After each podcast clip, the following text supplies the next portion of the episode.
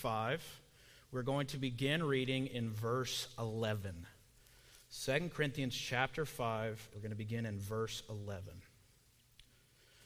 Knowing therefore the terror of the Lord, this terror of the Lord is describing what it says in the earlier verse, the judgment seat of Christ. We persuade men, but we are made manifest unto God, and I trust also are made manifest in your consciences. For we commend not ourselves again unto you, but give you occasion to glory on our behalf that ye may have somewhat to answer them which glory in appearance and not in heart. For whether we be beside ourselves, it is to God, or whether we be sober, it is for your cause. For the love of Christ constraineth us, because we thus judge that if one died for all, then we're all dead and that he died for all, that they which live should not henceforth live unto themselves, but unto him which died for them and rose again. Wherefore, henceforth know we no man after the flesh. Yea, though we have known Christ after the flesh, yet now henceforth know we him no more. Therefore, if any man be in Christ, he is a new creature. Old things are passed away. Behold, all things are become new. And all things are of God, who hath reconciled us to himself by Jesus Christ, and hath given to us the ministry of reconciliation. To wit, that God was in Christ reconciling the world unto himself, not imputing their trespasses unto them, and hath committed unto us the word of reconciliation. Now, therefore, we are ambassadors for Christ. As though God did beseech you by us, we pray you in Christ's stead, be ye reconciled to God. For he hath made him to be sin for us who knew no sin, that we might be made the righteousness of God in him. Whenever the Apostle Paul wrote a letter to one of the churches, he gets so much doctrine in there. This year, this Sunday, we are celebrating the new year. We are possibly taking a time to reflect on this past year. Maybe you look back on it and you see some things that you would like to change. Maybe you made a New Year's resolution or a few. Maybe you decided to break some bad habits. Maybe you decided to begin some good habits. Maybe your New Year's resolution was to be at church every Sunday this year, and that's why you are here this morning, in which case I'm glad you are here. But how often do our New Year's resolutions last until about February? I, I love this time of year because everyone is motivated to change for the most part. We are motivated to do better. Maybe we've had a wake up call and we want to better ourselves. And yet, what I find every year is that my strength is not enough to make a change. No matter how many times I have tried to better myself using my own flesh, I fail every time.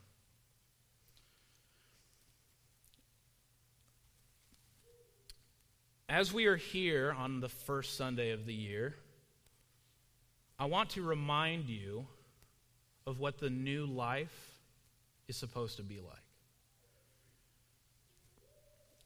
Sometimes we make comparisons, and we make them with a good motive, and we compare the Christian life to uh, something secular. So maybe you've heard the illustration comparing uh, reading your Bible and studying the Bible to working out physically. Right? You, you start out small, you work your way up, eventually you begin to grow in that. But the problem with that is we make even our spiritual endeavors a physical one. What Paul is saying in 2 Corinthians 5 is that the new life is not from us, it's from Him. The reason resolutions fail is simple. We set a goal, we try to use our flesh to accomplish it, we try to do it ourselves. Newness does not come from internal discipline. A wake up call doesn't last forever, it only lasts until we get tired again. New Year's resolutions fail because too often they are based wholly on our own effort.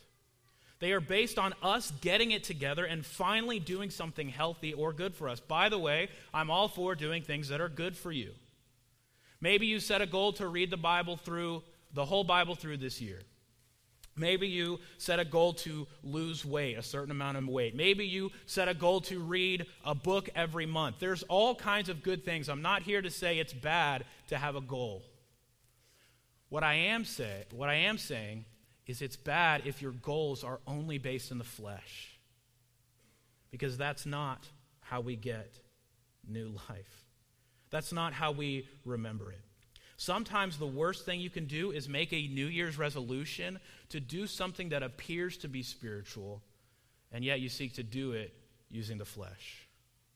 I'm going to read the Bible every day, but we do it fully of our own effort, not asking God to show us something. I'm going to go to church every Sunday, but you come and you don't expect God to speak to you. Today, we're going to look at four facts that can help you to remember what the new life is like in the new year. Let's go back and read verse 11 again. Knowing, therefore, the terror of the Lord. Sometimes we try to explain the terror of the Lord away. You know what happens if you look up that word terror? You know what it means? Terror. This is this terror of the Lord is not the idea that God is angry with you and seeking to punish you. It's in reference to the judgment seat of Christ, where every believer will answer to God for his works on earth. That is a terrifying concept. That we will stand before the Lord and we'll have to explain why we lived a life as a believer and yet so often we acted without faith. Because anything done not of faith is sin. That is a terror. Knowing, therefore, the terror of the Lord, we, this is talking about believers here, we persuade men, but we are made manifest unto God, and I trust also are made manifest in your consciences. For we commend, we are not exhibiting ourselves. Here's a Gill uh, version of that word. We're not showing off to you but give you occasion to glory on our behalf, that ye may have somewhat to answer them which glory in appearance and not in heart. There's a danger in glorying in only our outward appearance and missing the heart entirely. For whether we be beside ourselves, it is to God, or whether we be sober, it is for your cause. For the love of Christ constraineth us I I've got a confession to make. I had a misconception about what it means for the love of Christ to constrain us. And it wasn't until I was studying for this message that God made that clear to me. Sometimes we can uh, convince ourselves that, oh, that we are just giving something up. We are in bondage to the Lord, which there is some truth to the fact that we are servants of God. But this word constrain is not the idea of limiting or uh, tying up or in bondage, it's the idea of holding together. Where Elena and I used to live in Nevada, they did have plants. And I'm not sure why, because it was an irradiated desert. But funny thing, anytime they planted a tree they would have to put three stakes around it with string or rope attaching it to each of the three stakes. I'd never seen that before. I've seen maybe a tree has begun to grow crooked and they put a stake on one side to try to straighten it out and things like that. But no, every single tree that is planted in the desert has three stakes around it. The reason is because they want to help the tree not to fall down. Because it is always windy and it takes no time at all for a baby tree to be de- decimated by the wind. So, in an effort to help those trees to take root, in an effort to help them to survive, to help them to live, they are constrained by stakes and string. It's not to harm the tree, it's not to punish the tree, it's to help it. And this word constrain here is that exact same thing. It's to hold together, to hold completely because without Him holding us together, we fall apart. The love of Christ constraineth us because we thus judge that if one died for all, then we're all dead and that he died for all, that they which live should not henceforth live unto themselves, but unto him which died for them and rose again. The new life is not supposed to be about getting things for ourselves, it's supposed to be about serving the one true God. Number, verse 16 Wherefore henceforth know we no man after the flesh. Yea, though we have known Christ after the flesh, yet now henceforth know we him no more. Verse 17 Therefore, based on all of the truth that is right there in this chapter, therefore, if any man be in Christ, he is a new creature. Old things are passed away. Behold, all things are become new. First, this morning, newness, that is a word, I looked it up. Newness comes from Christ not from your own effort or motivation.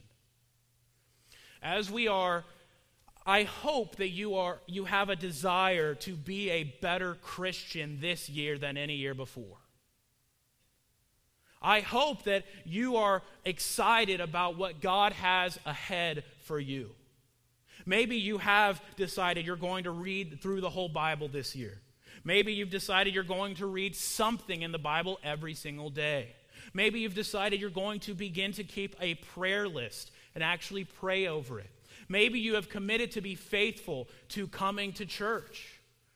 Wherever you are in the Christian life, I hope you have ambitions to see God do something great this year. But if you are going into this year with the mindset of how hard you have to work to attain the new life, you've started completely wrong.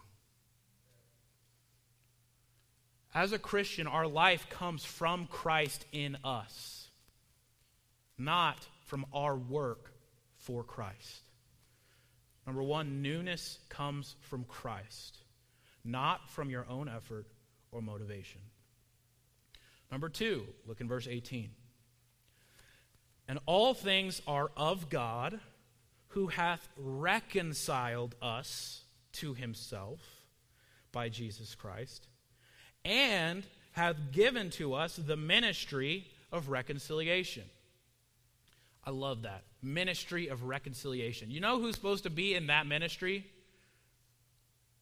Everyone who's saved.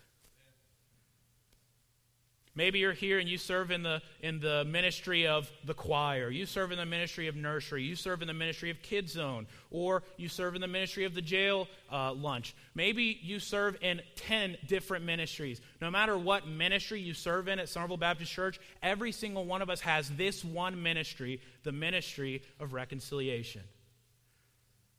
Number two, reconciliation comes from Christ not from your own kindness or goodwill.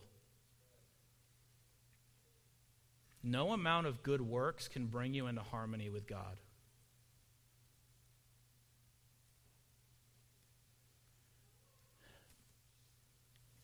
Okay, let me, let me say it this way.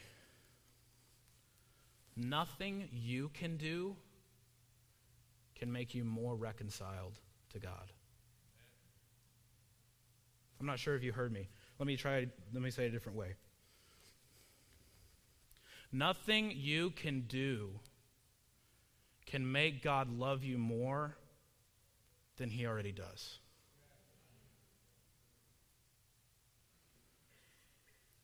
This word reconciliation is an accounting term, and there's three accounting terms in this text. The first is found in verse 5. If you'll jump back with me quickly. Now he that hath wrought us for the self same thing is God, who hath given unto us the earnest of the Spirit. It's an accounting term.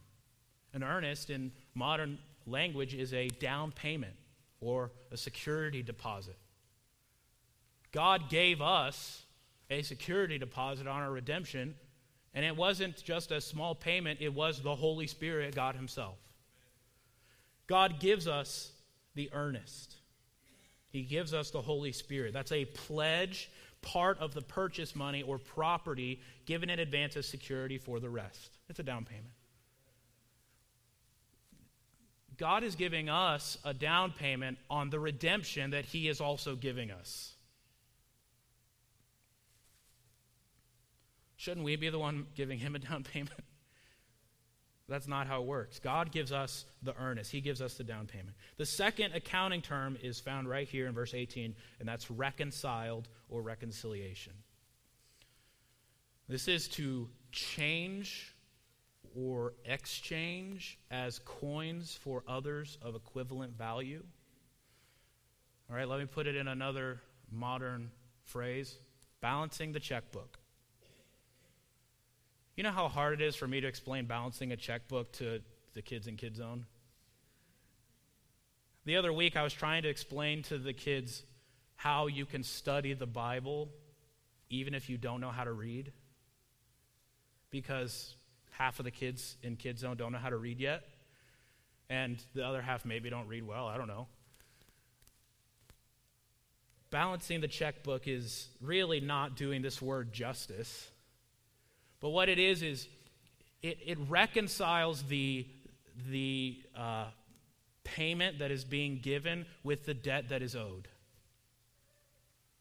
So when we are reconciled to God, it equals out and the transaction happens. The purchase is not stopped. God doesn't stop in his tracks and say, Whoa, whoa, whoa, the debt is too high, uh, can't reconcile that. The third accounting term is in verse 19. Look with me there. To wit, that means to know, that God was in Christ reconciling the world unto himself. Here's the next accounting term not imputing their trespasses unto them, and hath committed unto us the word of reconciliation. Imputing. That means to take an inventory. So, the way this salvation thing works, the way that we receive forgiveness for our sins, is that we, all we have to do is accept the gift. Because God has paid the down payment, He's paid the earnest, He's given the earnest, the Holy Spirit. He has done the work of reconciliation through Jesus Christ, his Son. And he does not impute your trespasses. He doesn't count your sin against you when he is accomplishing this transaction. He makes the down payment for your redemption, balances the checkbook for your justification, and wipes away any debt of your sin against him. Maybe one of your New Year's resolution is to get out of debt. How much easier would it be to get out of debt if when we went to the one we were in debt to, they just wiped it away? That's exactly what Christ does for us. Number three, God wants to reconcile the world to himself. Look back in verse 19. To wit, that God was in Christ reconciling the world unto himself. He doesn't exclude anyone, he doesn't reconcile some. He doesn't reconcile only a select few. He wants to reconcile the world to himself. You know what that means? It's not your responsibility to decide who God reconciles. It's not up to us to decide who gets to have the gospel. It's not up to us to decide who we share the gospel with. Because he already told us he wants to reconcile the world to him. I don't know if I told you, but this is not going to be a very long message. Look in verse 20. Now then,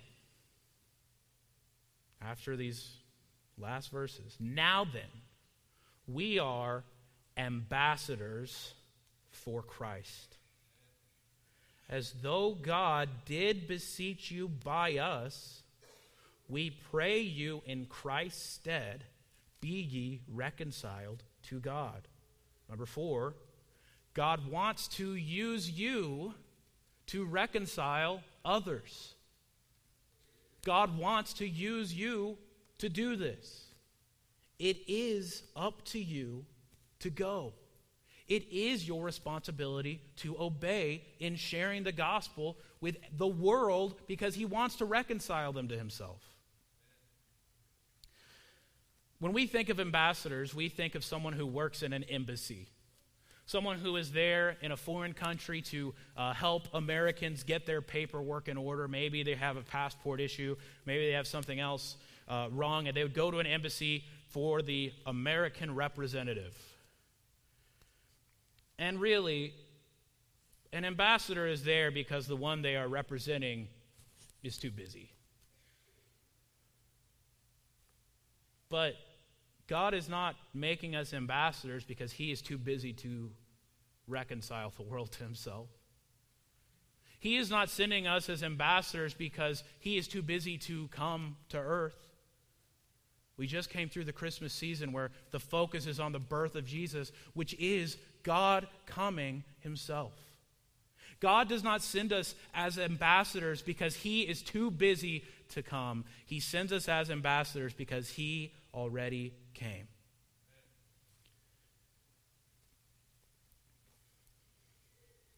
So, number one, as we go into this new year, newness comes from Christ. Spiritual life does not come from our own effort, it comes from God. Newness comes from Christ, not from your own effort or motivation. Number two, reconciliation comes from Christ, not from your own kindness or goodwill. I am so thankful that it is not up to me to decide who can get saved. Because all I have to do is get on the road and I am ready to not reconcile. When, when uh, Elaine and I visited her family in Ohio a couple weeks ago, and it was, I don't even know what happened. I just know everyone on the, on the road was trying to kill us. And it wasn't even because of the bad weather, the roads were fine. But I'd see someone swerve. We saw accidents on the side of the road. People swerve, look over, they're on their phone while they're driving, not even hiding it. They were trying to kill us. That's what it felt like, at least. I normally drive, and on this seven hour drive, my lovely pregnant wife drove about half of it because I was losing my mind. I'm so glad that God did not put someone like me in charge of who can be reconciled. He chose to reconcile all of us. Number three, God wants to reconcile the world to himself. It's not your responsibility to decide. Number four, God wants to use you to reconcile others to himself. It is your responsibility to obey. So I have a simple application. If you are here as a believer, planning to begin the new year right by being in church with the body of Christ, then the challenge is clear live like an ambassador. Christ came to the world once, lived the perfect life, demonstrated to us how we should live, how we should treat others. It is now your responsibility as a believer to be an ambassador for Him. This is not a simple task. You never get a day off as an ambassador for Christ. You never get to clock out. You never stop being a child of the King.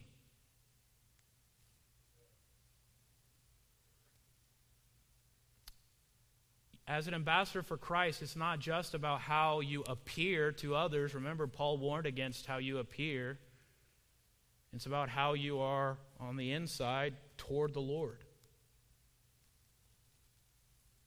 If you want to use the language of a diet, you don't get a cheat day on being an ambassador. You don't get a rest day. Being an ambassador for Christ is not something that a select few are chosen to do. Being an ambassador for Christ, having this ministry of reconciliation, is something every believer is commanded to do.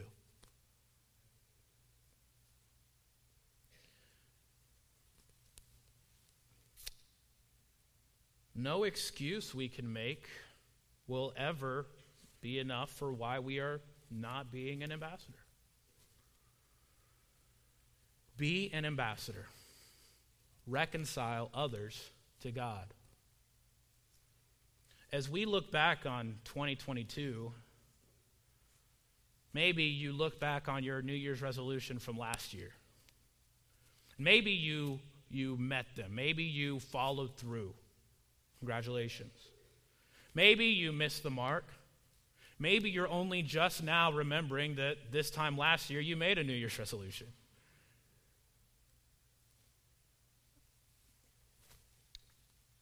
Let your desire this year be to reconcile others to God. Let that be the metric by which you measure 2022. Who did you help reconcile to God last year? Who is living the new life because God used you to reach them? Maybe you're like many of us and no names come to mind. In which case, we need God to do the work in us. We need to live the new life. The application of this message is not to try harder to share the gospel. The truth of this message is when God changes you and you are an ambassador for Him, those opportunities come up. Be an ambassador. Let God change you. Let God remind you what the new life is like. But if you are here and you are not a believer, you're here and you don't even know what that means. You have never had your sins forgiven, you have never been saved. Or maybe you have been pretending to be saved because you're worried what people around you will think.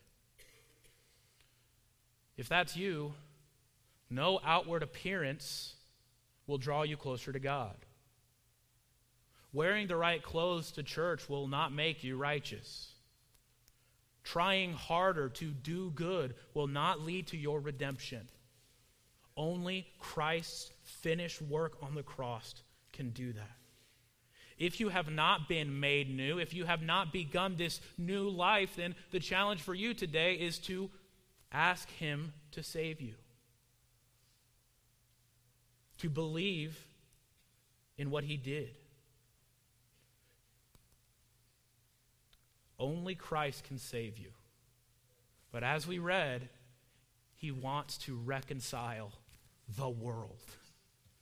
You know what that means? You are not excluded from God's love.